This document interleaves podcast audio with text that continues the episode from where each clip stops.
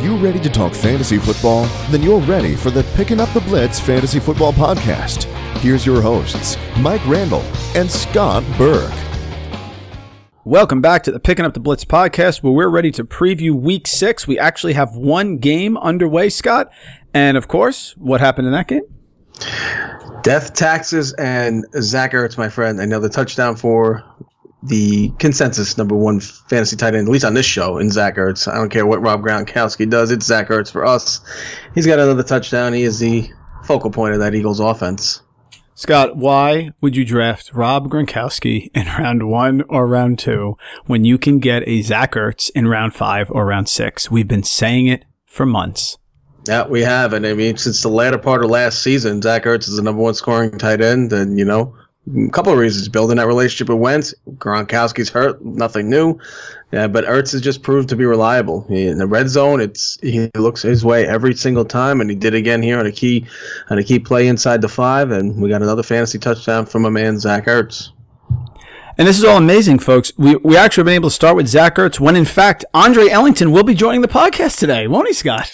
Oh, Andre Ellington will definitely be joining this podcast, you know, for sure. It was bye-bye CJ2K, insert another old running back in the Arizona backfield, but still all about Andre Ellington. Yes, I would like to congratulate you on that. We did actually make a bet there. It was a gentleman's bet. There was no wager on it. I said that Chris Johnson would have more fantasy points than Andre Ellington, given that Chris Johnson is no longer employed in the National Football League. And Andre Ellington, I believe, has had, 90 yards receiving each of the last 3 weeks, something like that. I would say that's a win for you, my partner.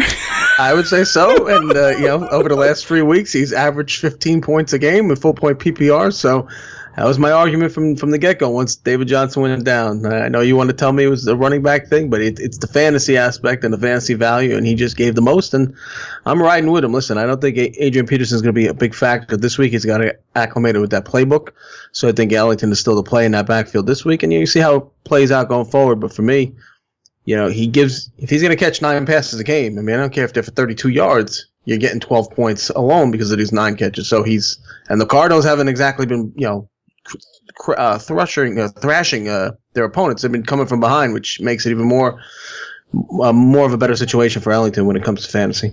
Yeah, and that's the issue. Listen, we had argued about this. I still stick to my guns. He is not the main running back in Arizona. He is not viewed as a guy who gets the ball rushing on first and second down. Now, that doesn't mean that he can't be the best running back fantasy option. That's a different story. But they are not going to give him goal line touches, which means he is going to be a satellite back, which means he's going to have to catch passes out of the backfield, which means that he is going to have extreme volatility. But players like him, players like Alvin Kamara, those type of players are going to be very valuable in fantasy. But I will say, Scott, a running back that catches passes like him is eventually going to bonk for a few weeks.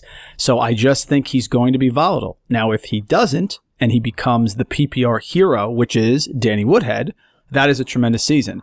But I think Adrian Peterson has absolutely no effect on Andre Ellington's value. Zero, zippo, because Andre Ellington wasn't getting the goal line touches anyway.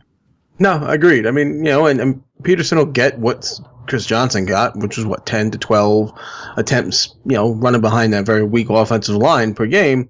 But once that doesn't work and he averages 2.1 yards a carry like Chris Johnson did, then Ellington gets out there, Elijah Penny gets out there, you get these guys, these scat backs, but Ellington's out there in the most important times of the game. And that's just, for me anyway, when I'm playing in a PPR league especially. And again, I stress this is PPR. I'm not telling you Andre Ellington is a standard stud, because if you take away the 8 or 9 catches and he gives you 40, 50 yards, that's not what I'm trying to work with here. I'm giving you this from a PPR standpoint. When he's out there, when it matters the most, he's going to get those catches, those quick screens just to get up the field and get them in position to score. And I think that, in the long run becomes valuable. And eventually he's going to score a touchdown. He's done this 3 weeks now, averaging 15 points without even scoring a touchdown. He's going to get one eventually, too. And just, again, please note, I do give you credit when you win. I gave you credit you picked Matt Stafford. I gave you credit on that. I gave you credit when the Panthers were doing poorly. You're right about that. And I'm giving you credit here. Chris Johnson has officially lost. I don't think I can claim a win when he's not in the NFL. Let's hit the first quarter. Let's do it. Scott, first quarter, I thought we'd do something different here. Last week, I had scores to settle, okay? And I still want to go there, but I want to go in a different direction. Folks, there is nothing more useless than projected points. I don't care if you play in Yahoo. I don't care if you play in ESPN, CBS. I couldn't care less than anything. They're idiots. Don't follow the projections. Don't look at the projections. Don't get skewed by them. It's a kid in a basement sitting there staring at a screen. They are useless. Don't come at me, metric people. I don't want to hear about it. Scott, I'm going to give you a reason. In our Yahoo League, okay, in which case you and I are both doing very well, I am going against the great Swaggerlicious this week, okay? I want to point this out. Scott, I am favored, and this is a 0.5, half-point PPR league. I am supposed to lose by 45 points, Scott.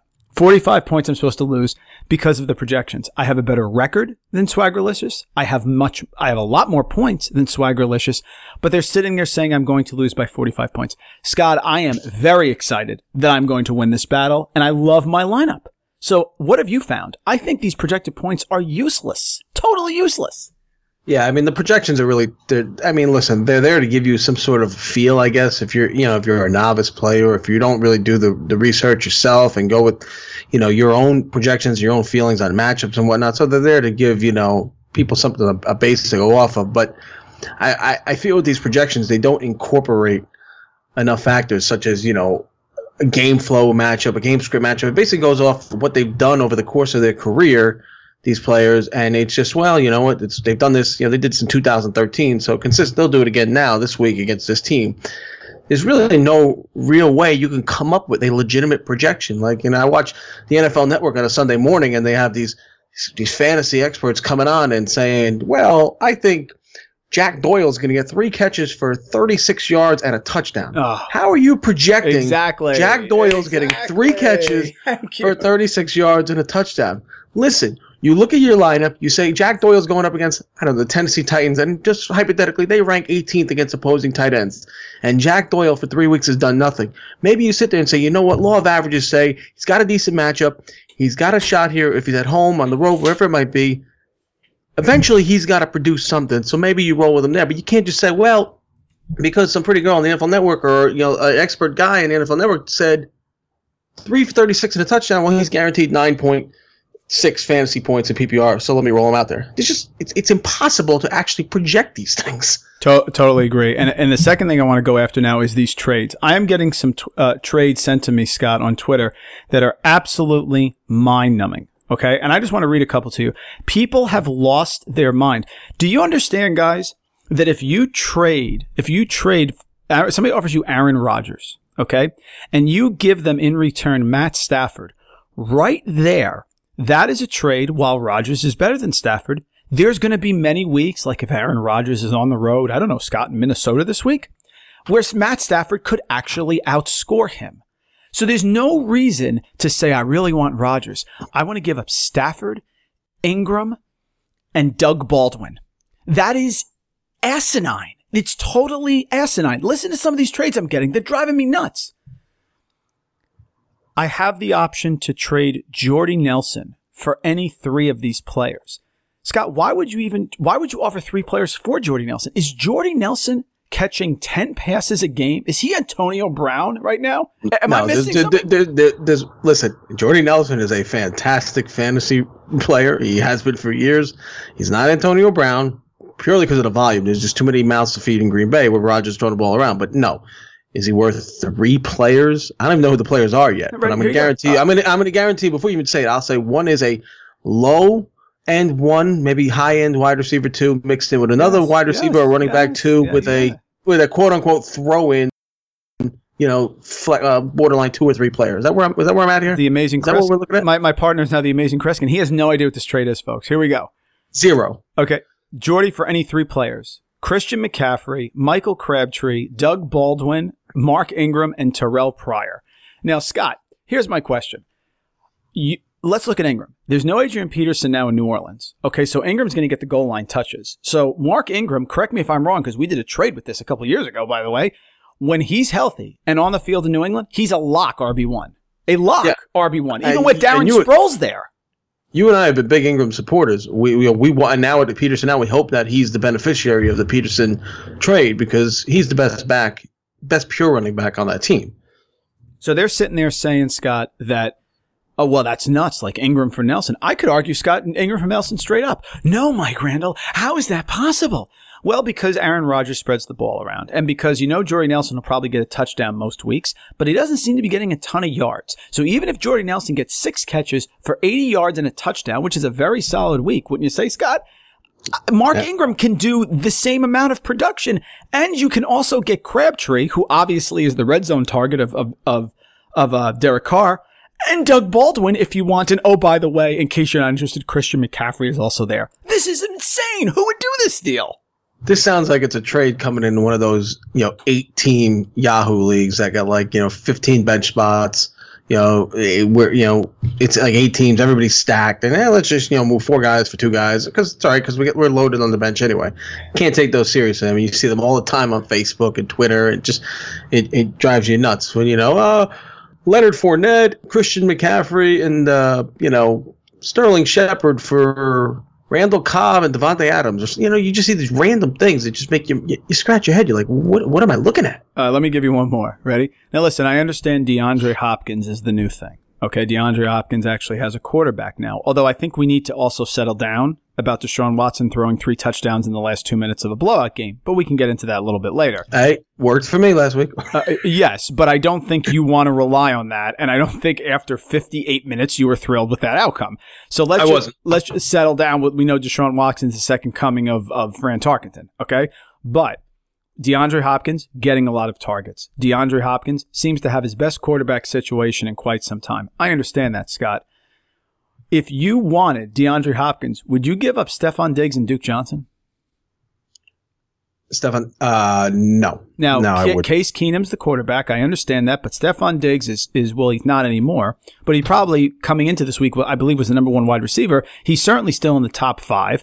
Keenum has been okay. If they get Bridgewater back or Bradford ever gets healthy, he's going to be great. And oh, by the way, you're getting probably one of the best satellite backs, no offense, Andre Ellington, in the NFL and Duke Johnson on a team that's going to certainly, Scott, be losing most of the year. What do you say? Yeah, I mean, Duke Johnson's value, I think, has increased every week. He's really picking up that role really nicely. And not to cut this off, but as we sit here and watch this Thursday night game, breaking news, the sky is blue and Zach Ertz has just scored again. Wow. 17-10 Eagles there. But getting back to the trades, they drive me nuts. I mean, you can't – Duke Johnson, especially now, Duke Johnson's becoming an integral part of that Browns offense. Yes, it's the Browns. Yes, they're winless, but they still are scoring some points. They're taking some shots. They're taking a flyer, and he's involved in this offense. And then Stefon Diggs, up until he hurt his ankle last week, he's questionable for this week. He's been, top, 1-2 fantasy wide receiver in the league. So he's a guy that, you can't make that 2-for-1 deal. It just doesn't make any sense when you look at it. And I like Hopkins. I own Hopkins in a couple of leagues. I drafted him when Tom Savage was the quarterback, and his targets were there, and now his targets are even higher with Watson. But you can't give up those 2 for DeAndre Hopkins. And let me throw one trade at you that came across that somebody's actually asking, what do you think? Does this make sense? Someone's going to trade Carlos Hyde for DeMarco Murray and Alshon Jeffrey. Oh my! Why? God. Oh my why? First off, why even post that? Okay, because you're going to get ridiculed, and then when people ridicule you, you get nuts about it. But who in their right mind is making that trade?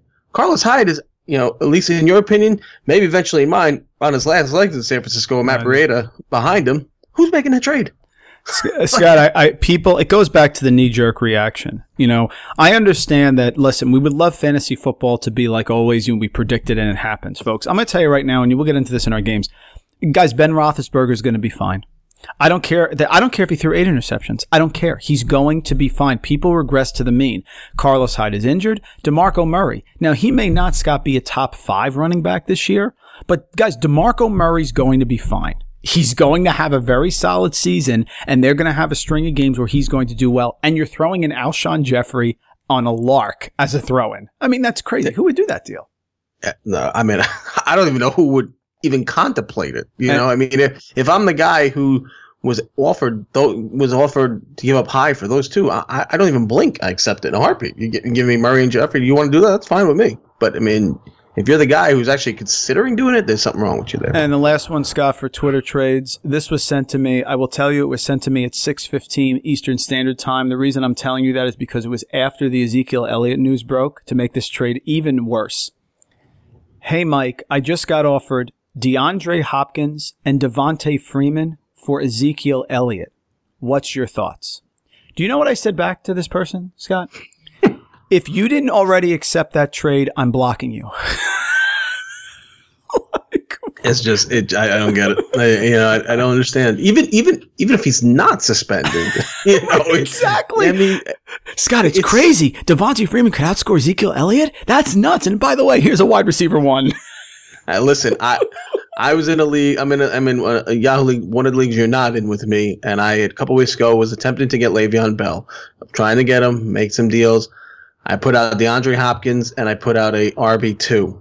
Rob Kelly is what I did. And you probably wouldn't even do that yourself anyway. I would, but I think about it if Rob Kelly was healthy. I'll tell you right now. Okay. And that's what I offered. And the counter came back, Le'Veon Bell for DeAndre Hopkins, Rob Kelly, and Jordan Howard.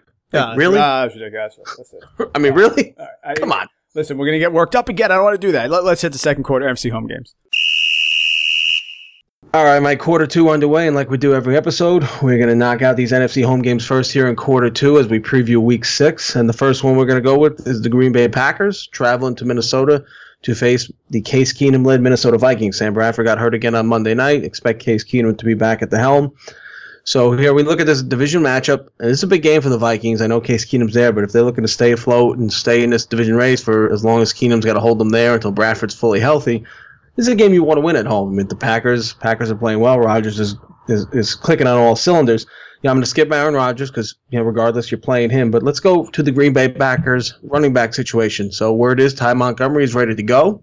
Aaron Jones had a nice week last week in fantasy. Do you think Ty Montgomery gets an automatic 90% workload like he's been doing? Or is it possible that you could still play Aaron Jones? And if maybe you own them both, would you play them both together this week? Yeah, I put it out on Twitter, Scott. I believe you should team backfield start them here. Now, you got to zig when other people zag. So most people are going to say here, Scott, what? Oh, the Vikings have a great defense. They're playing home. You can't do that. Yeah, I understand that, guys. They're probably not going to have 150 yards rushing. And they're not going to have 125 yards and a touchdown rushing like Aaron Jones did against Dallas. But I'll tell you this, Scott, they both catch a lot of passes. And here's the thing. One of these guys will be an RB1. You can take it to the bank because they catch so many passes in this office. One of them will be an RB1. I don't know who it's going to be. I'd rather not take a guess. So unless you have a really good other running back and your people aren't buys, maybe you don't, I'd start them both. Yeah, you could easily see both of them getting 10, 11 carries. And, Montgomery maybe gets a couple more catches than Jones does. But it's not saying that Jones can't break off one of those 30, 40-yard runs. It'd be fantasy relevant. So like you said, one could be a RB1 and the other's probably going to be an RB2. Let's go to wide receivers. Stefon Diggs is a little banged up, so I'm going to stay away from him. Who has a better week? Is it Adam Thielen or Randall Cobb? Ooh, that's a nice one. I'm going to go Randall Cobb because I think Xavier Rhodes will go on Jordy Nelson. If he's not, he's foolish. If I like Diggs, Scott. I think Diggs is going to be fine. He did play in the game, and he's so important at home, and Green Bay is lethal against these top wide receivers. Did you see what A.J. Green did to them? So I think Diggs is going to be fine. Thielen's okay in PPR, but I would start Cobb in both formats over Adam Thielen. All right, then when you look at the tight ends, you got Martellus Bennett, Kyle Rudolph for the two key tight ends in this matchup. Are either one worth a play? And if so, who has a better game? Rudolph will have a better game. He's home, low-end tight end one. And quickly on the running backs, back on the Viking side, do you believe that Jerick McKinnon is going to be the guy to get the bulk of the work like he did against the Bears? Oh, heck yeah, I picked him up. Now, here's the thing. Who would I start him over, Jones or Montgomery? Gosh, I have no idea which one I'd start. That's a tough one, but I picked him up. I'm into it. Listen, until I'm proven otherwise, until Latavius Murray gets those goal line touches, I'm proven otherwise. I think he's worth a fly. You had him. You have to start him after that game. You have to. He's home. And let me tell you, luckily for me, in two of my leagues, I had him before that game last week. I picked him up instead of Murray, so I had him on the bench. So hopefully that works out for me going down the road. Perfect. Second game here, Scott. The Dolphins. Again, we've buried him. Jay Cutler is done. Undertaker theme twice. Going to Atlanta, fresh off a bye, the Atlanta Falcons. So, Scott, let's start with the visitors. You're going to start Jay Cutler? I'm kidding. Okay. Now, Jay Ajayi, what do you expect out of Jay? You're certainly going to start him. What do you expect out of Jay Ajayi? Yeah, I'm going to expect that he's going to put up some better numbers than he has in the past few weeks. My only concern with Jay Ajayi here is that I'm so down on Jay Cutler's ability to keep the Dolphins in this game close. The Falcons are coming off the bye. They're home. I have a feeling the Dolphins might be out of this game early, and if that's the case, it's going to minimize Jay Ajayi's rushing ability. Now, whether he's out there and getting some catching some balls out of the backfield, which is not his normal forte or what he normally does, I'd expect a better game, but I would put him as an RB2 this week, not an RB1. You know, interesting. Teams coming off the bye, Scott, always are sluggish. They don't come off exploding, so I think that's interesting. Falcons are sixth most generous to opposing running backs. Devontae Parker banged up. Is he worth the risk? No, not in my eyes. I would roll Jarvis Landry over Devontae Parker. All right, turn over to the Falcons now. Matt Ryan, obviously. Do you team backfield start Tevin Coleman and Devontae Freeman? Yeah, I feel like we ask this question every week. I'd still lean to Devontae Freeman as the number one guy, and it all really depends on your other options. If you're a Tevin Coleman owner and you don't have Freeman, but you have to play Tevin Coleman, he's a play. But if you got them both, I think I would just lean Freeman by himself. Dolphins are actually ninth best against opposing fantasy running backs. Julio Jones, Mohamed Sanu, do you think they're playing, and are they going to be effective? I think Julio Jones is definitely playing. I think it's maybe like a 75% shot Sanu plays. I think Julio will be effective. Sanu, if you have better options, I would avoid Sanu. Is a better option Taylor Gabriel at home? If Sanu's banged up and he doesn't play, Taylor Gabriel is a better option for sure, because then he's going to slide into that slot role, get the looks Sanu would get, and get chances down the field. So yeah, I would say Gabriel would be an option. Last one, Scott. Will you come save me? Is this the Austin Hooper revival if Mohamed Sanu doesn't play? I don't know. I'm not going to go out on the limb and say Austin Hooper's giving you 5 for 60 and a score. So I'm going to lean to the latter on that and say no. Next up, NFC, the Detroit Lions with a questionable, let's say, Matthew Stafford, because that's what we're being told. We don't know probable no more. It's questionable going into New Orleans to face the Saints. We start with the quarterbacks. The Saints also coming off the bye. If Stafford's healthy, is he a full go in your opinion, or you would be concerned about the injury that he's dealing with? It's full go, Scott, unless you have a really, really good option. He's an absolute QB1, especially at New Orleans. They're going to be sluggish coming off the bye. I know he's injured, but if you don't have, unless you have a top guy, you start him. Amir Abdullah, Mark Engram, who has the better game? Oh, Mark Ingram's going to feast. And I know the Lions have actually been pretty sneaky here, but I think Ingram's going to feast. He's going to be solid, and Amir Abdullah is not getting the goal line touches, and until that happens, you cannot put him over a goal line back like Mark Engram. Is there any way that you could tell Detroit fantasy owners that they could start Eric Ebron this week? No, Eric Ebron is done. I put it this way, I'd start Daniel Fells. If I was really stuck, I would start Daniel Fells. Scott, would you start Daniel Fells or Austin Hooper?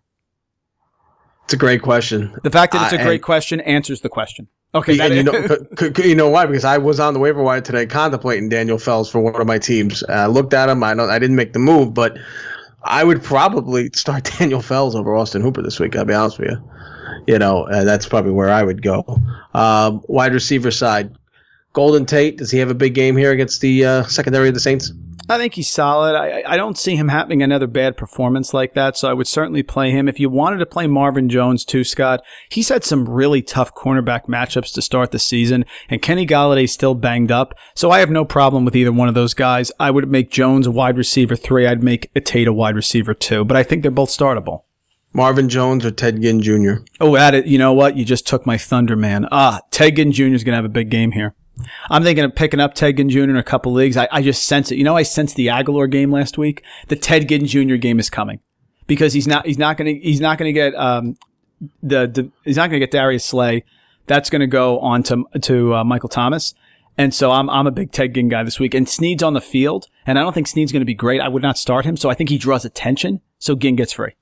And if you follow all the waivers and you follow all these leagues that we're in, the hot take on this Adrian Peterson trade has been that not Ingram like we like, but Alvin Kamara. What do you see Alvin Kamara does this week against the Lions? I'll sum it up like this, Scott. I think it's a great comparison. Satellite backs are very feast or famine unless you're Danny Woodhead. But the only reason Danny Woodhead, Scott, though, that year was not feast or famine is because he got the goal line touches from your favorite, Melvin Gordon. If he didn't get the goal line touches, he would not have finished as the 9th overall PPR fantasy back. Here's the thing. Do I like Alvin Kamara? Absolutely. Would I start him over Isaiah Crowell? Absolutely not. That's my point. There's my breaking point for you. Interesting game here too, man. San Francisco goes to Washington. The Redskins should have beat the Chiefs, played very well in that game. Oh, Josh Norman, if that means anything to you. And we're going to title this, Scott, the Pierre Garçon revenge game. You in that revenge game angle. You love it. Listen, Pierre Garçon's playing well enough to where he can get himself 6 or 70 in a score. So, I mean, if that constitutes a revenge game for you, then by all means, that's Pierre Garçon is very capable of doing that for the Niners this week. Different way of asking the question here. In DFS, would you feel better starting Josh McNown or Brian Hoyer? Great question, because I've already put together one or two lineups, and so far I've used Josh McCown because I feel they're going to be chasing points. I know the Jets have been playing well, but I think the Patriots are going to show them why they're the class of that division. So I feel like McCown's going to be targeted. That's a great – you can go either one of these routes. I think Hoyer had a real big game last week, and I just don't know if I have confidence in him going back-to-back with 302 scores or something like that. So if you ask me between the two of them, I'm going to go McCown. Hey, Scott, you said last week in the $1 million in DraftKings, Hoyer was the quarterback. Wasn't he? He was. He was, but I just don't know if I can expect him to do it 2 weeks in a row. Cousins on the road. Cousins, you're starting. Frustrated about this, Scott, because I did a trade in the Yahoo League to get Rob Kelly really for this week. It looks like Rob Kelly is not going to play. Samaje Perine. Yeah, I that's a tough one. That's a tough one to break down. I would tell you, if you got better options, stay away. I would think that Chris Thompson is going to be kind of like the Ellington role, and Perine really hasn't impressed me. I was high on P. Ryan in the preseason. I mean, I wrote a piece about him, spotlighting him, thinking he would be able to take this job over at some point. But he just hasn't really impressed me with his running style and the effort. So, I mean, if you got to take one of those backs, if Kelly doesn't play, I'm going to lean Thompson. Terrelle Pryor, Jamison Crowder wake up in this game. Vernon Davis, what do you got? I think Terrelle Pryor is on his way. I know he had a touchdown in the Kansas City game. Didn't have a lot of yards, but I think Pryor is going to get there. I'm not so confident in Jamison Crowder at this point. I mean, it's, he's been in this system already for, a year last year and now this year, and he's just not on the same page with Kirk Cousins. And eventually one of these guys has to get on the same page. And I feel the athletic ability and the smarts of Terrelle Pryor is what would put him ahead of Jamison Crowder. And listen, Jordan Reed doesn't play. Vernon Davis can get 5 catches. The yardage will be, the key factor there for him. One of my favorite tight ends, Scott, who I think is going to be a solid breakout after this game. He sort of broke out last week. George Kittle, am I nuts? No, I don't think you're nuts. I mean, listen, outside of Pierre Garçon, he's probably become the most consistent, target for Hoyer and the Niners offense. I mean, Goodwin is feast or famine. You don't really have a lot of confidence in Taylor yet because he just hasn't seen enough. So, outside of Garçon and the running backs, there's really nobody else really to target except for Kittle. And he's been consistent. Look, I mean, it's 2-3 catches, but he's been involved. He's been targeted. So, no, you're not nuts for, rolling Greg Kittle, which I'm sure you are in a couple leagues this week. And last week in overtime, Kyle Shanahan said he went with Matt Breida because he was the hot hand. You know me. I've been on the Breida bandwagon. I saw that you picked them up in a couple leagues. I like to take credit for that, even if I can't. Is Matt Breida going to take this job from Carlos Hyde this week, or is it going to swing back to Hyde? Yeah, I mean, I think it's going to. I think he's going to take this job eventually. As you break this down and you look at it, but I think you may be still looking at a 50-50 split initially, and then I think it will be whoever gets going. I mean, I think if Hyde is out there going 7 carries, for 64 yards or something like that, I think they will roll with Hyde and Breida get involved. So I believe Shanahan when he says that it's going to be the hot hand. And I think after that, as we move forward, we'll get a better feel for who's going to be the lead back. Last NFC game, we only got 5 of them this week in the NFC home game brackets, and we've got a lot to talk about in the AFC. Tampa Bay and Jameis Winston, the Bucs, they travel to Arizona to face Carson Palmer and the Cardinals. Arizona coming off that thrashing at the hands of the Eagles last week in Philadelphia. That West Coast to East Coast thing did not work out too well for them. Winston and the Bucs, they come off that loss to the Patriots. That defense is giving up passing yards like it's nobody's business. So let me just start with the quarterbacks. Jameis Winston or Carson Palmer? Who has a better game? Carson Palmer's going to have a better game because he's home, Scott. And I traded Jameis Winston this week, and I was trying to unload him. Here was my reasoning. Jameis Winston, Scott, did not look good in that Patriot game, and it had nothing to do with the Patriot defense. He had terrible throws to the sideline that weren't accurate. He overthrew a running back out of the backfield, Doug Martin, a couple times. He is not an accurate quarterback, and they are now going against teams that are trying to lock down Mike Evans. Patrick Peterson's had a lot of success this year. So I think this is a difficult spot for Wentz. Remember when they were undefeated or something? I think it was a couple of years ago. Maybe it was last year. And they went out to Arizona in week 3 and got absolutely shellacked. And I think he was horrific. I don't think he plays well there. I don't like quarterbacks, you know this about me, that are not accurate, because I think accuracy is important. I'm down on Jameis Winston. I got Andy Dalton. Obviously, he's not going to play this week. I'll take Andy Dalton over Jameis Winston rest of schedule, because I think the Bengals have an easy schedule. So I am down on Jameis Winston. I like Carson Palmer at home. I think he has a good game against Tampa Bay. Yeah, I had Winston last year. That game in DFS, he drew 4 picks. It was a terrible job by me. Let me give you a pairing here. I'm going to skip the top wide receivers. Let's take Evans and Fitzgerald out. I'm going to give you Doug Martin and Deshaun Jackson versus Andre Ellington and Jerron Brown. Who scored more points? What combo? Boy, that is a fascinating one. Andre Ellington is the best of that grouping, okay, because I think they're going to stuff Doug Martin a little bit, even though Doug Martin looked good. But here's my concern with Ellington. I don't know, in a positive game script situation or a close game, which is what this could be, I don't know if Andre Ellington's getting 8 catches. And he's not getting the goal line work. So if they're down big like they were against the Eagles, I think Andre Ellington's going to feast. But I don't know if he's going to feast in this game, but I still think he's the best option. Doug Martin is going to be a close second as well. And then you talk about the wide receivers. I have no interest in any Cardinal wide receivers, including Larry Fitzgerald.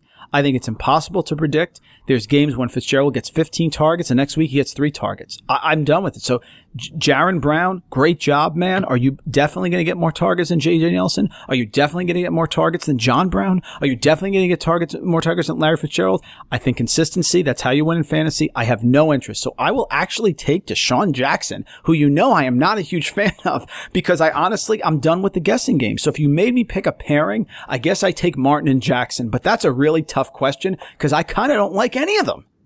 Yeah, no, I get it. And, in this game, if the Cardinals are chasing, and I think if the game is tight, you're going to see Ellington. But if the Cardinals are ahead, I think this is where you'll see Adrian Peterson get more acclimated and get his touches to get used to the offense. So 2 out of 3 game scripts, I think, puts Ellington in line. You know, if they're up big, that's where he's going to get hurt there. So yeah, here's the thing. I think Peterson's going to get like 18 carries in this game, Scott. But I don't think the Cardinals can run the ball. I don't think it matters if Billy Sims is back there. There's a name from the past for you. Yeah, no, that offensive line's bad, and it doesn't matter who's running back there. Emmitt Smith couldn't run through those holes, because that offensive line's been very, very bad for the Cardinals. AFC, third quarter. Scott, we're going to kick off one of the games that, again, I am a new neophyte to DFS, but I'm telling you, I think you need substantial part of DFS in this game. This over-under, Scott, I think has risen 3.5 points over the last couple days. Cleveland going to Houston. My question is this. Who would you start at quarterback over Deshaun Watson this week? In regular fantasy, not DFS, can you name me 3 or 4 quarterbacks that you like better than Deshaun Watson? Seriously. I'm sure you gave me 2 or 3 minutes to search it. I can give you a couple, but not many. Hold on, Scott. You know what I'll do? I'll sum it up right now. You got your undefeated team, right? Okay, ready? I do. Would you start Aaron Rodgers at Minnesota, or would you start Deshaun Watson? You didn't even say anything. That answers my question. I think you've summed up. No, and you're right. And listen, I'm starting Deshaun Watson in two leagues this week as well, because I was able to get him last week, and he, all those garbage time points are fantastic. But I think you just have to put a little hold on the optimism. I mean, he's not going to put up 45 fantasy points again. I just don't see that happening. But everybody can't. Just remember, we saw this with RG3. We saw this with him about 3-4 years ago. Same type of running, as the quarterback, go out and light up the world year 1, and then we all know where he is now. He's not, he's not in the league. But I mean, everybody's looking at this as it's the Browns. They're at home. The Texans just got embarrassed at home. This should be 45-10, and Watson is throwing and running all over the place. I think the game's gonna be a lot closer than people think, because I think the Browns are going to score. Listen, the Texans just lost the heart and soul of the defense and Whitney Merciless, so they're down 2 key guys on the defense. And the Browns do have some skill players to make things happen. So I don't think you can get 45 points out of Watson, but he's going to be in the the top tier of fantasy quarterbacks, no question. And he's going to be a very, very chalky DFS play. Just remember that, folks. And GPP is definitely chalky. Rolling in cash games, you got to use them. But just remember those big tournaments, those group tournaments, it's going to be very chalky because his price is still right for what he's putting up. Last week in DFS, Scott, a lot of people forgot that the Indianapolis Colts are actually very tough against the run, and that's why starting Carlos Hyde was a mistake. I'm going to say one more thing to you here. Ready for these numbers? 43 yards, 78 yards, 57 yards, and 25 yards. Those numbers represent 4 of the 5 games, the total rushing yards that the Cleveland Browns have allowed. The Cleveland Browns, Scott, have a very good running defense that no one is talking about here, besides the at Baltimore game when they lost and gave up 130 yards. The game just got away from them. But outside of that, they've been very stingy. What does that mean for Lamar Miller? Yeah, I think that means Lamar Miller, you temper your enthusiasm with Miller. I think you'll get 60 yards, 65 yards, 70 yards on Lamar Miller, but the key will be if he scores. That's the key. If he doesn't score, then it's a way. He's got to get a touchdown to be relevant in this game. And I do think the Texans will put up points. I just can't guarantee you Lamar Miller is going to get one of those touchdowns. Looking over at Cleveland, Isaiah Crowell. I don't think he's going anywhere, Scott, but give me the breakdown for Duke Johnson, Isaiah Crowell. Where do they finish? RB2s? I mean, I think Duke Johnson is definitely an RB2, especially in PPR. I mean, Crowell, I think, can be right there as well as an RB2. If I had to pick one of the two to play this week, I'm going to lean towards Duke Johnson. You know me. I like the versatility and that he's been become a huge factor in the passing game. And, Kevin Hogan, who's getting the start, he's not a household name. He's young just like Heiser, but he's shown the ability to throw the ball. When he's played a couple of games this year, he's put up yardage. He's been able to score a couple touchdowns. So I like Duke Johnson a little better than Crowell this week. Browns give up the second most fantasy points, only behind the Giants, to opposing tight ends. Ryan Griffin revival? I mean, yes, it would be his chance for sure. Got some guys on buys this week, and if you have to roll out Ryan Griffin, I think you can roll him out there with expectations of maybe 4 catches, and maybe he gets one of those touchdowns inside the 20. Good. Do it for me, Scott. I know you're going to do it. Finish my sentence. Say it. David Njoku is a tight end. He's tight end 1. Woo! There it is. And a little preview. He's a DFS play. That's what you just made my night. He's my DFS tight end. He's my number 1 DFS tight end for this week. I need a beverage. For the value. I need a beverage. Woo! Next up, AFC. The Chicago Bears. After that tough loss to the Vikings on Monday night, they travel to Baltimore and face Joe Flacco and the Ravens. They got a win in Oakland, but that was against E.J. Manuel, so we don't take much out of that win for the Ravens. That offense has still been struggling. You don't know who the running backs are, so let's start with the quarterbacks. I don't think you're playing Mitchell Trubisky on the road. Are you playing Joe Flacco at home against the Bears? I feel like he's just outside of QB1, which means he's not startable, right, unless you're in 2 quarterback leagues. I think this is a slop fest, a black and blue game. I mean, I know Mike Wallace, feast or famine. I have no interest in Joe Flacco. So last week, Terrence West started as the running back for the Ravens. Then he got banged up. Then it was Javorius Allen. Alex Collins got touches. Can you make some sense of these 3 running backs? If you're picking one of these 3 this week against the Bears, Jerick McKinnon just ran wild against them in Chicago. Which one of these running backs makes sense as a fantasy play? It's going to be Javorius Allen. The reason is John Harbaugh is not dealing with the fumbling. He's worried about Alex Collins fumbling. So Javorius Allen, I think, is the hot hand. I understand they don't like to give him the ball at the goal line. I mean, they still are trying to give it to Terrence West, but now he's hurt. I would go with Javorius Allen in either formats until I see Alex Collins getting consistent carries. Would you agree that if you're a Tariq Cohen owner and you haven't had much the past couple of weeks, that this would be the spot that you hope he comes back, because you would expect them to maybe the Bears be trailing in this game? And with the rookie quarterback having to catch a lot of passes at the backfield, if you don't see a good stat line out of Tariq Cohen this week, should you be worried with him going forward? This is the problem I was talking about earlier with satellite backs. I think they're very, very volatile, and I don't like it. Scott, I am not taking Tariq Cohen on the road. I'm not. I understand what you're saying, and yes, in theory, if they were to get down, then Tariq Cohen should do very well, but I am not starting Tariq Cohen in any format. But my point is there are players out there that are still starting him as if he is a low-end RB1, high-end RB2, and they're doing it week in and week out. And he's done nothing now for the better part of 3 weeks. This, to me, is just that spot where, as a satellite back, this is where you have to produce. And if you don't, then, I mean, does he, I mean, his value is almost non-existent, right? Well, I get what you're saying, and I could see I don't agree with it, but I think it's a reasonable feeling that this could be his spot. I think that narrative is definitely in play in the range of outcomes, but I think that they don't have many playmakers on offense. I think Tariq Cohen at some point is going to continue to pop and to break runs and to do some fun things. So I treat him as a low-end satellite back, and I think that if he doesn't pop this week, I think he does have a chance to pop in the future. But if I can't predict with any sort of certainty when it's going to happen, I have no interest. What are the odds Jordan Howard gets 22 carries in this game? Yeah, I like Jordan Howard. Yeah. Again, I like Jordan Howard.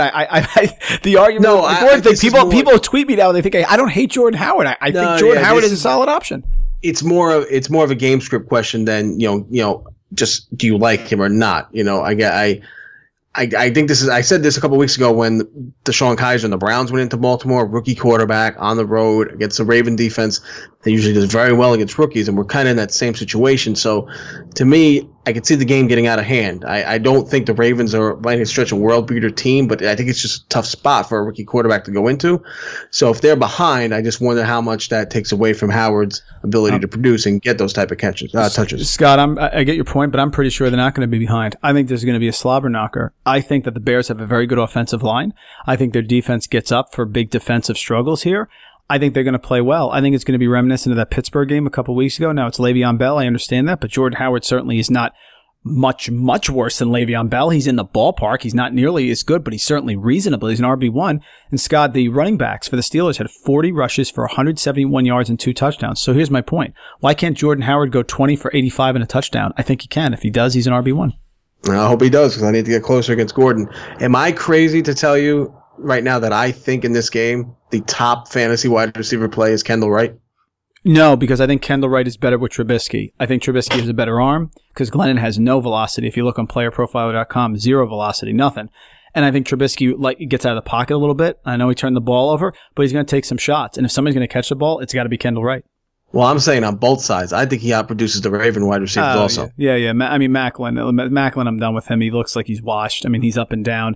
And Wallace did well last week because he caught a big bomb. I mean, so I don't like the feast or famine plays. I'm with you. I would feel most confident in Kendall Wright. I think he's a very solid 6 for 73. How's that?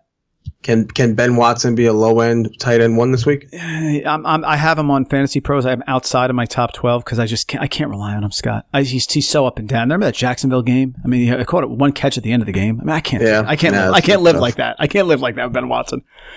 The Patriots, Scott, go to the Jets. Now, the Patriots have had 10 days off after their win at Tampa Bay to prepare for this Jets team. The Jets team is 3-2. They're doing very well. Their defense is playing well, and they are home. But here come Tom Brady and the Patriots. Start with the Patriot running backs. Break it down, Scott. Gilly, White, what do you got? Well, Gilly's got to eat soon because Gilly's going hungry. I think we're looking at 3 weeks now without getting a touchdown. I mean, the Jet defense is, you know, they were criticized, you know, a lot last year, criticized early on. I mean, after that Oakland game, that was a really tough spot for them to be in when they got, you know, they gave up 35, 40 points, whatever it was.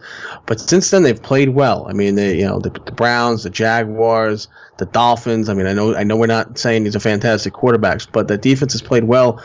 The running backs, you know, it's been consistent now for a couple of weeks. James White has been on that field a lot. You know, he's getting carries and he's getting catches. You know, Gillislee is going to get his, you know, 12 to 15 rushes. And I do think this is the week he's going to get a touchdown and get back on the board because I think they'll find their way in inside the 5 or 6 yard line and they'll give it to him once or twice to get in there. I think I have confidence he'll get it in. But, you know, the running back situation, again, it's in New England. It's like what it's been for the past years. It's one of those crowded backfields now. James White is a part of this offense, so he's going to, you know, get some touches and take away from Gillislee's production. But I do think Gillislee finally gets back in the end zone this week. And you got to decide. The Jets at home this year, Scott, they face Jay Ajayi, 14 rushes, 21 yards to the Dolphins. Then they face Leonard Fournette, 35 rushes, 137 yards. So you just got to figure out which one you think and play accordingly. The best Patriot wide receiver this week in fantasy will be? Danny Amendola. Attaboy. I like Danny Amendola this week. I like Danny Amendola. I think it's Amendola. I think it's Hogan. Then I think it's Cooks. You know, I just don't. I know the consistency is not there for me for Cooks, and I think Amendola has a sneaky game. I think Amendola gets you like 8 for 90 and finds the end zone. So it's one of those games. I think Amendola this week pops up as your top Patriot wide receiver. Gronkowski going to play? And if he does, where does he finish as a tight end? What number? I think he's going to play, but I think he's going to finish 6th. More or less points for Austin Seferian-Jenkins than Gronkowski? Yes. I think Seferian-Jenkins has more points this week. I actually like him. He's my other tight end play up with David Njoku this week. So I like Seferian-Jenkins to have more points than Gronkowski. I think Gronkowski is out there, but I don't think he's a full go. You know, I think it's one of those, you know, pitch count kind of deals. Jermaine Kearse, wide receiver 2 or 3? Yeah, wide receiver 3. Elijah McGuire finishes where? Elijah McGuire finishes in the top 14. Fair enough. Rams going to Jacksonville. Jared Goff, Todd Gurley versus Blake Bortles, Leonard Fournette. Jared Goff has been pretty good on the road, actually, this year, and fantasy-wise. So is Jared Goff, you know, after what the Jaguars did to Ben Roethlisberger and the Steelers on the road, are you confident in starting Jared Goff this week if you had to? Scott, what NFL team is the most stingy to opposing fantasy wide receivers in the NFL? That's going to be the Jacksonville Jaguars. Next question. Sounds good to me. Todd Gurley versus Leonard Fournette. Who finishes more fantasy points? That's a really good question. I think Jacksonville at home is going to be very, very stingy. The Rams have also been tough. In that case, I'm going to take the home running back. I'll take Leonard Fournette. I think Gurley will be okay. He'll be involved in the passing game as well. I would temper expectations. I don't think Jacksonville can do a Seattle Seahawk-like shutdown of him. And here's a really good point, Scott. Let's say he reaches that ball out, Gurley, and it scores. Totally different game. Totally different. I mean, you give him a touchdown, 6 points, and take the fumble away. It's an 8-point swing, right? Yeah. So I think Gurley is pretty much matchup proof, but I'll go with Fournette at home. Do you see any potential letdown here for the Jaguars after that big win in Pittsburgh? Now they come home, they face an out-of-conference opponent.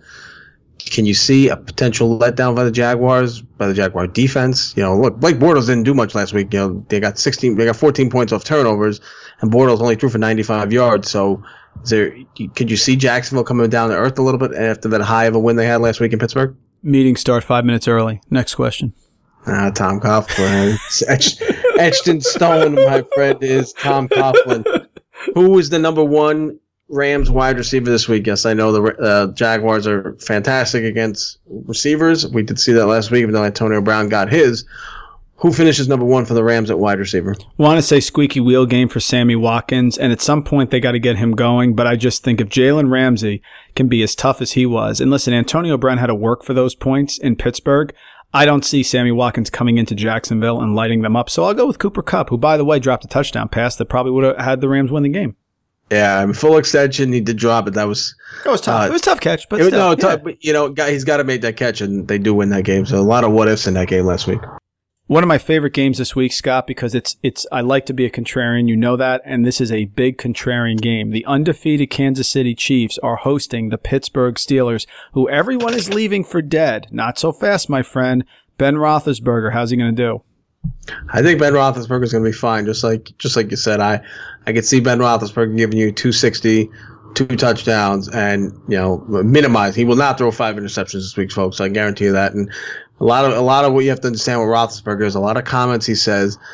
Sometimes I play mind games with people. It's also, you know, there tends to be a little bit of a prima donna-esque feel with Roethlisberger sometimes. At least that's the consensus you hear around the league. People think that's the way he acts with the injuries and stuff. So I think a lot of those comments I heard last week were that way. So I think Ben Roethlisberger will be just fine this week.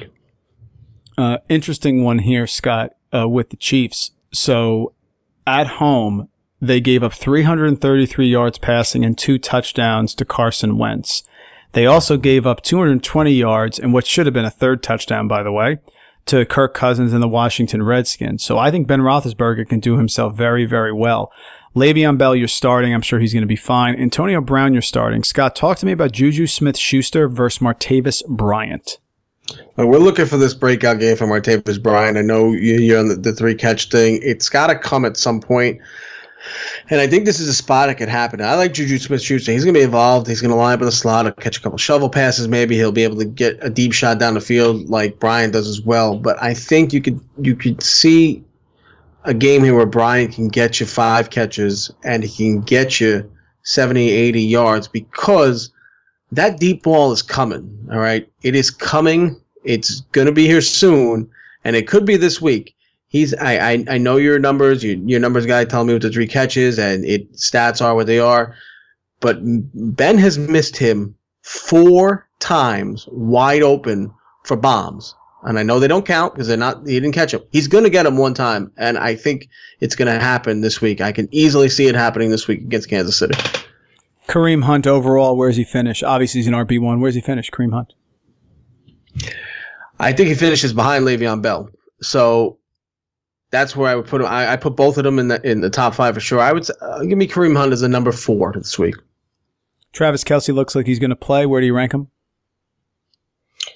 Yeah, Steelers have done a pretty decent job, against tight ends, from what I understand and what I remember watching this year. So, Kelsey's going to get his. As long as he's a full go, he'll get his 6-7 catches. So he's definitely a tight end one, no question about it. He played well against him in the playoff game last year, with the exception of a couple drops.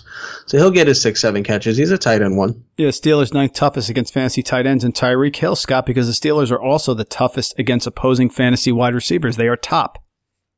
Yeah, I don't like Tyreek Hill. The Steelers usually handle these, I guess you want to call them scat wide receivers. Let's get scat back. We'll put Tyreek Hill as one of those, scat wide receivers. Steelers are pretty good against those jet sweep types, those bubble screens. They play well. The corners are much improved. Joe Hayden's playing well. Joe Hayden's playing like he did a couple of years ago. Artie Burns has grown into a nice cornerback. And the safeties, Mike Mitchell hits everybody hard, and Sean Davis has grown into a nice player. So that secondary is good. I don't think Tyreek Hill is much of a factor this week. Chargers, Oakland. Chargers get their first win against the Giants last week, albeit the Giants lost every single wide receiver they had. They were all in walking boots and crutches, and 2 of them are out for the year. They go to Oakland, and Derek Carr looks to be back. You snaked him off the waiver wire because I dropped him to keep Wayne Gallman. That's a foolish job by me. So you're going to get Derek Carr at home in probably, I would say, a very enticing matchup against the Chargers. Let's start with the quarterbacks. Carr against the Chargers, Rivers against the Raiders. I know you like Rivers regardless when he's on the home or the road.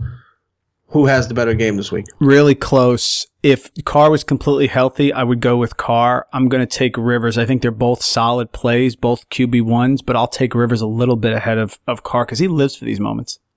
Running backs. I'm not a fan of Marshawn Lynch. Does he have a bounce back game? Does Marshawn Lynch get involved, or does he need to worry about Jalen Richard behind him again? I'm going to refer to Marshawn Lynch as an RB2, Scott, in perpetuity. So I am not going to start Marshawn Lynch with any confidence as an RB1. I'm going to make him an RB2. Every time you ask me this question for the remainder of this season on this podcast, the answer will be he's an RB2. Well, then I may not ask it again. We'll see how this goes. Melvin Gordon, what do you expect from Melvin Gordon? Do you expect a 31-point performance like we got last week, or does it come down a little bit? I think it comes down a little bit at Oakland, but basically, Scott, this is a player that I liked, and Raiders are middle of the road against fantasy running backs. It's all based on volume. It's all based on volume, Melvin Gordon. I don't think he has a lot of you go this way, I go that way moves, but he's the only game in town. Brandon Oliver didn't play last week. They're going to keep ramming him the ball. So I think based on opportunity, yeah, he's an RB1, but I think he's a little bit less at Oakland. Who finishes higher, and do they both finish top 10? Hunter Henry or Jared Cook? I'm going to go Hunter Henry because I just don't think they're focusing on Gates anymore. I'm not a Jared Cook guy. I just don't. I understand the opportunities there. I don't think his talent matches it. So I'll take Hunter Henry, even though he's still not getting a ton of work, because I just think he has more of the quarterback side than Jared Cook does. And I know you're out there trading for Amari Cooper. Is this the week he wakes up? That deal, Scott, it was proposed to me. It really took me a lot of pain to hit accept. Guys, I traded DeMarco Murray straight up for Amari Cooper. Scott, I believe in Amari Cooper. He's had 1,000 yards each of the last 2 years. I think the drops are going to go away. I needed a wide receiver. I picked up Rob Kelly, who's not playing this week. It's very frustrating. That was the purpose of the deal. I am going with Amari Cooper. I just think they got to get him going, Scott. And you know me, I love the fact Jay Ajayi is getting the ball on Miami. It doesn't matter if he stinks. He's getting the ball. Antonio Brown is great, and he's getting the ball every game. They have to get Amari Cooper going. They have to. They don't have any other option. So they're going to keep... I'm going to keep going on Amari Cooper because they can't avoid it. They have to get him going, and there is no option. So I will take Amari Cooper. I think they're both at least wide receiver 2s or higher. So I probably know your answer to this. I rejected this in one league. I own Amari Cooper, and I was offered Jonathan Stewart straight up for Amari Cooper, and I said no. Would you have said the same? No, yeah, of course. Jonathan Stewart stinks. That's why I got rid of him. He stinks. Yeah. That works for me. Sorry. And... Giants going to Denver. Scott, this is going to be a bloodbath. Denver coming off their bye, even if they're sluggish. I can't conceive how the Giants are going to score. I'm not asking about Eli Manning. I really just have two questions here, Scott, because I don't think you're starting Roger Lewis against the no-fly zone. I like Roger Lewis maybe moving forward, but not in this game. Break down Shane Vereen and Evan Engram for me. That's what I'm going to ask you. Well, in one of our CBS leagues, I believe the Neon Gods are starting Roger Lewis this week, so let's see how that works out. But disaster. But as far as Vereen and Engram, listen, they become options to me 1 and 1A now for Eli Manning. And I think we hinted at this last week, and I think this is going to happen. I think Engram is going to line up as a wide receiver more often than not, and they'll send Red Ellison out there to block in the tight end position. So I think Evan Ingram's value for the rest of the season does increase significantly. I own him in one league. I was actually offered a trade earlier today, Rob Gronkowski for Brandon Cook straight up, and I said no on the premise that, A, Gronkowski gets hurt all the time, and B, I have Evan Engram in this team, and I think long-term for the rest of the year he's got some value. Vereen also has value now because Vereen is going to line up in the slot. I think he's got no choice but to line up as a wide receiver most of the time. So these are the two guys that benefit the most. This week I'm going to go with Engram. I think Engram will have a little better line than Vereen, but I think they're both playable. Both of them are playable over Roger Lewis, that's for sure. You know, the Broncos actually, with all their no-fly zone stuff, have been the toughest against opposing fantasy running backs this year, Scott. So much I like Wayne Gallman and Orleans Darkwell, I'm not going to talk to you about him because I just don't think you're going to start him. Sliding over to the Broncos, where do you think Trevor Siemian finishes? I'm starting him against Mr. Swaggerlicious, by the way. Where do you think Trevor Siemian finishes? I think he can be pretty decent in this spot. Yeah, Mr. Swaggerlicious, a three-time champion of this fantasy league that we're in. This is a good spot to start Siemian in because there's a lot of dissension in this Giant team. You know, Dominique Rogers-Cromartie is indefinitely suspended because obviously got into a fight with Coach Ben McAdoo, so he's not there in the secondary. He was actually going to be inactive anyway, and I think that's where this suspension comes from. I could see Trevor Siemian going 220 and 2 touchdowns, and I think that's enough. I think you'd be happy with that. I could see a lot of C.J. Anderson and Jamal Charles in this game, though, but I think 220 and 2 scores is very doable for Siemian, and I think you starting him in a streaming week, I think you'd be happy with 220 and 2 scores. Well, tell me if I made a right move. The reason I trade away Winston, would you start Winston or Trevor Siemian this week? Who? You know, me personally, I know he's had a bad game there. I probably would have went Winston. You know, it's my love. It might be biased, but I probably would have went Winston there. But it's close enough to where I think, you know, you traded him for the long term, and you made the deal for Dalton, and I think you really wanted a healthy Rob Kelly back in that deal. I think that was the big thing. Yes, I think that was the big driving force of your deal. Yep. So I would have started with Winston, but I think you're okay with Siemian. The fact that you thought about it makes me feel better. Go to Denver wide receivers, Demaryius Thomas, Emmanuel Sanders. Who do you like better? I like Emmanuel Sanders better, but I don't like huge stat lines for either one. Like I said, if I'm putting Siemian at 220, and that's where I'm putting him in, I think both of them will come up with 70 yards. Maybe Sanders gets 80, Thomas 70. You know, Benny Fowler gets his occasional catch once in a while. AJ Darby, Virgil Green. So these guys are going to take some yards away. So I'm taking Sanders over Thomas. I would put Sanders closest to a wide receiver 1 than Demaryius Thomas. And talking about C.J. Anderson. Yeah, I like C.J. Anderson. Look, Jamal Charles is a little banged up. I think C.J. Anderson has a workman-like game. I think he gets 20 to 25 carries, and I think he, you know, flirts with 100 yards and gets a score. So I like C.J. Anderson this week. He's an RB1 for me. And, Scott, the Giants are horrific against opposing tight ends. They are the absolute worst, and it happens every week. So talk to me about A.J. Derby. Listen, I'm not telling you to start him with confidence. I mean, if the Giants, they do stink against tight ends, but these have been good tight ends. They've given up touchdowns to Zach Ertz, Jason Witten, Hunter Henry, and so forth. So these have been legitimate NFL tight ends, not that A.J. Darby isn't, but I wouldn't put him on that level yet. So maybe that tight end streak comes to an end, that touchdown streak this week. But he'll get a couple catches, but I think that streak might come to an end this week. 4 receptions, 75 yards, and a touchdown against the Raiders 2 weeks ago. Yeah, I don't think we're going to see that line again this week. I could be wrong, but I wouldn't bet on it. Last game of the week on the AFC docket, it's the Monday Nighter. It is the still Andrew Luckless Colts going into Tennessee. You know, this game, you know, is, I think, going to be a little closer than people think, only because of how Jacoby Brissett has kept the Colts alive and afloat. You know, he's played well for them, but I started Jacoby Brissett last week against you at home. It worked out, got me a W. Can you consider starting him again this week, but on the road in Tennessee? I wouldn't do it. I wouldn't do it. I mean, I have him outside of my top 12, so that means I wouldn't start him. I think he's a great 2 QB league guy, but I wouldn't go there. Not against Houston's going to be, it'll be fired up. I mean, against Tennessee, they're going to need this win. Mariota could be back. I'd pass. Jacoby Brissett or Jameis Winston? Yeah, Winston. Okay. I wanted to see where your threshold was. Running backs, you traded for – well, actually, let me go back to the quarterbacks. Marcus Mariota. A, is he healthy? He looks like he's healthy and going to play. And can you throw him out there with full confidence and expect a typical Marcus Mariota game on Monday night? When Mariota plays, he's always a start. He's come through injuries before. He's been questionable and has really produced. He may not run as much, Scott, but, yeah, he's a QB1 for me, sure. Let's go running back tandem. Tandem question. Frank Gore, Marlon Mack versus DeMarco Murray, Derrick Henry. More fantasy points. You know, the Colts have actually had, as I said before, they've had a tough run defense here. So DeMarco Murray is going to be the best of that group because he catches passes. I like Marlon Mack, but I still think the split with Gore is going to be 70-30. I don't think Gore's going anywhere. And if he does go somewhere, I'll just pick up Mack. But Mack is not going to get enough right now. He's a little bit of an explosive feast or famine guy. Turbin getting the goal line touches is completely annoying, by the way. But if you made me pick between those two pairings, I'm going to take Murray and Henry because I think Murray is going to be the best of the group.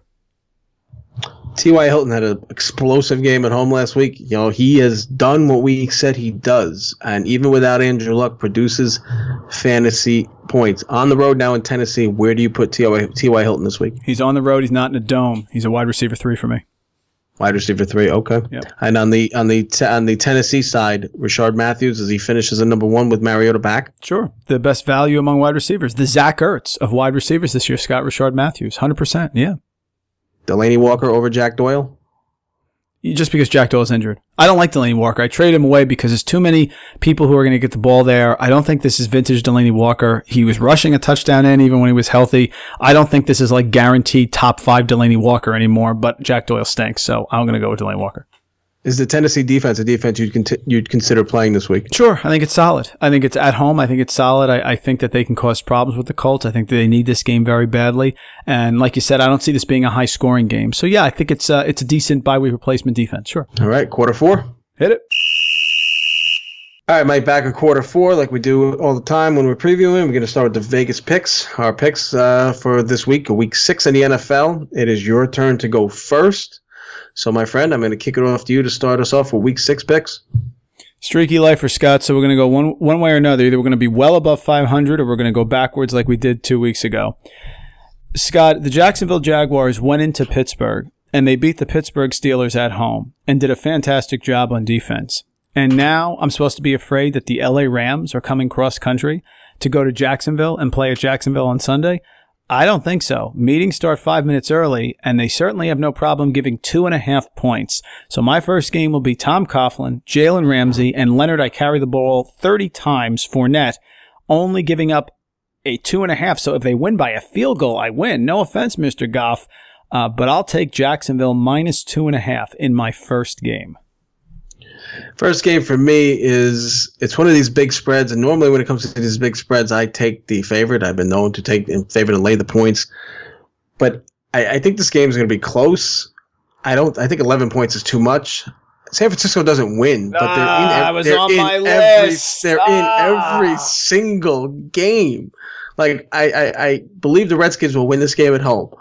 But the Niners are losing in overtime. They're losing on last-minute, touchdowns in Seattle. They're losing. The only game they've been beat bad was that opener against Carolina, and they got beat by 4 field goals and a couple of touchdowns. The Niners are getting 11. It's on the road, but they keep it close. They play well. Give me San Francisco plus 11. That's a lot, I think, for the Redskins to be given. You didn't even mention the best reason, the Kyle Shanahan revenge game. Moving on. Because I'm not a revenge game guy. Enough with the revenge game. Scott, I'm going to go with my tried and true heart here, okay? Maybe my head is telling me the Packers are going to be really good. Interdivision games, favorite on the road. I will always take the points. I know it's Case Keenum, but the Packers, they had a big win at Dallas. Now it's the second game on the road back-to-back. The Vikings always get fired up to play the Packers, and I am taking the points at home with the Vikings. Give me Minnesota and 3. Next for me, I don't see them losing 4 games in a row. And they're at home. They have Derek Carr coming back. They're laying 2 points to the Chargers. Chargers got a nice win last week, but albeit against a very banged-up Giant team on the road, I think that's their win for the next couple of weeks. The Raiders, if the Raiders really believe that they are a Super Bowl contender, a legit AFC contender, they have to win this game at home. They cannot lose to the Chargers at home. They must win this game. They're laying 2 points. Give me Oakland minus 2. And if Oakland doesn't cover this or doesn't win this game, there's some deeper issues to look at. I can't believe I'm the one picking this game. The Kansas City Chiefs should have lost at home to Washington. And then they went and played a Houston Texan team that lost their entire defensive presence at the beginning of the game. I believe in Ben Roethlisberger. I believe in the Steelers. Killing me. I think the Steelers are going to win the game in Kansas City, and I will take the 4.5 gladly, just in case that kicker, what's his name, Butler? Yeah, that guy. In case he boots one through at the end. Scott, I can't believe we've come full circle. Le'Veon Bell, a fired-up defense. Tomlin's playing Phil Collins in the locker room, and I get 4.5. It's still, I know, I can hear the Twitter people now, Scott, the explosive Kansas City offense, right? Hey, Kareem Hunt's going for 200. I'll take the Steelers in 4.5 gladly. Well, I took San Francisco from you, so you go ahead and take Pittsburgh from me. So let me move on to my third pick. It's going to go back to the 1 o'clock slate. I've been on this opponent for a while. I've been on the Lions for a long time, but this week I'm getting off. I know you say teams start slow after a bye. The Saints have only had 1 home game. Drew Brees lit it up. They put up a lot of points. They're laying 4.5 to Detroit at home. Matthew Stafford is a little bit hobbled. I think the Saints at home are just a different team offensively. The Lion defense has improved, but I think the Saints at home laying 4.5 will beat the Lions this week, so that is pick number 3 for me. This is beautiful. We're going to go head-to-head. Teams that come off the bye start very slow. A few years ago, I remember getting frustrated and knocked out of a survival pool because the Saints had trouble with the Buccaneers coming off a bye, something like that. I like the Lions to bounce back. I think Stafford's fine. I think the defense is good. And I know that when the line is 5, Scott, in Vegas, it means they have no idea what's going to happen. The Saints are not the same team. They were hot and they scored some points, but now they cooled off. Here come the Lions. I think it's sort of a high-scoring game. It's got an over-under line of 50. That's the biggest for the entire week. And in an over-and-under game of 50, you're going to give me 5 points. I like it. We'll go head-to-head and make this fun. I'll take the Lions and the 5. Last game for me is I really wanted to pick the other side of this game. I wanted to come up with some, some heroic narrative that they keep it close and they can just stay within it despite all the adversity. But I just can't do it. So I'm going to take the Broncos, like 11.5 Sunday night against the Giants in a game I'm sure NBC is cringing that they have to televise to the nation. The Giants, I just don't know how they're going to be able to put up more than 14 points in this game. And I think the Broncos, between the defensive turnover, they will get an interception. They'll probably run one back as a pick six. They'll get a couple other turnovers. I can see the Broncos winning this game, 27-14, 30-14, something along that lines. So the Broncos are laying 11.5. It's a big line, but I just don't know how the Giants can stay close without any legit wide receivers and a quarterback that is going to be moving around all night because the pressure is going to be coming, and he's prone to making mistakes. So I'll take the Broncos minus 11.5. Sounds good. Give me a little DFS for the people. What do you got? All right, so DFS, listen, the chalk play is going to be Deshaun Watson, so I'm going to try to avoid the chalk play. From a quarterback standpoint, I like Drew Brees this week. Again, it goes against your narrative of teams starting off slow, but I like Brees at home. His salary is a little over $7,000. I believe it's $7,100, which is not enormous for a guy who could put up 300 yards and 2 to 3 touchdowns. And I don't think he's going to be massively owned. I don't think you're looking at him being, in Deshaun Watson's category this week where Watson will be high owned. So I like Drew Brees this week as a quarterback. Running backs, I actually like Duke Johnson. I liked him last week. I like him again this week. I think he gets involved. His salary is right. He gives you some value and some volume at the running back position for a cheap play. And if you want to go expensive, I'm going to tell you to go Le'Veon Bell. You pay the price. He's going to get 30 touches between running and passing, and he's going to be able to move against the Kansas City Chiefs. I'm with you in this game. You beat me to it. I would have taken the Steelers with the points as well. Le'Veon Bell, if you want to pay the money for him, go out and get him. From a wide receiver standpoint, I like Adam Thielen this week. I think Adam Thielen offers some value at the wide receiver position. And I also like Terrelle Pryor at his price to come back and put up a nice line, give you 6 or 7 catches, near 100 yards, and get a touchdown as well. I talked to you about my tight ends already. Both of them, David Njoku and Austin Seferian-Jenkins, are my tight ends. And on the defensive side, you know, I like the Atlanta Falcons because Jay Ajayi has had trouble running. Falcons coming off the bye. I think the defense will be ready. And Jay Cutler is Jay Cutler, which we've already discussed too much on this episode already and throughout this entire podcast history.